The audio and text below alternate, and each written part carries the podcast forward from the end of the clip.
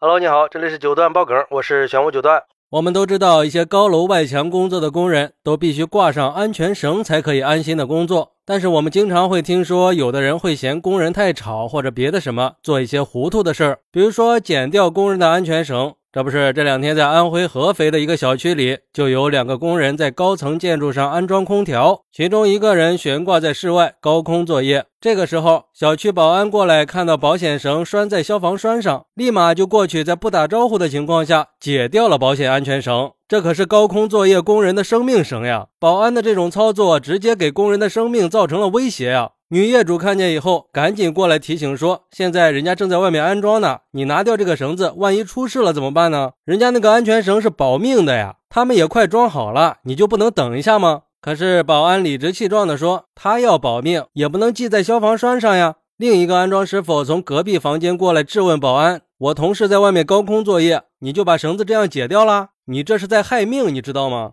你担得起这个责任吗？”没想到保安开始叫嚣说：“对呀，怎么了？”你可以报警啊！你现在就可以报警，信不信我让你们马上停工？我去，这个保安是真糊涂呀！你有责任心是好事儿，但是不能因为责任连别人的生命都不顾。就像一个网友说的。这个保安也太让人无语了，这种无知真是太可怕了，光是想想都让人后背冒冷汗呀！遇见这种人，你要比他们更狠、更强，强到他们怕，怕到不敢再欺负你们。人善被人欺，马善被人骑嘛。而且哪里有规定说消防栓不能系安全绳了？那火灾演练的时候，那消防员可都是直接插上消防水管从上面滑下来的。还有网友说，虽然对方操作不当，工作人员再怎么不对，在没有造成严重后果的情况下，但凡是个正常人，知道别人在高空作业，都会让人家先上来，然后再谈后边的事儿，而不是像这样擅自的解开人家保命的安全绳。这个就是心眼太坏了，说严重点就是谋杀。这样的做法真的一点人性都没有。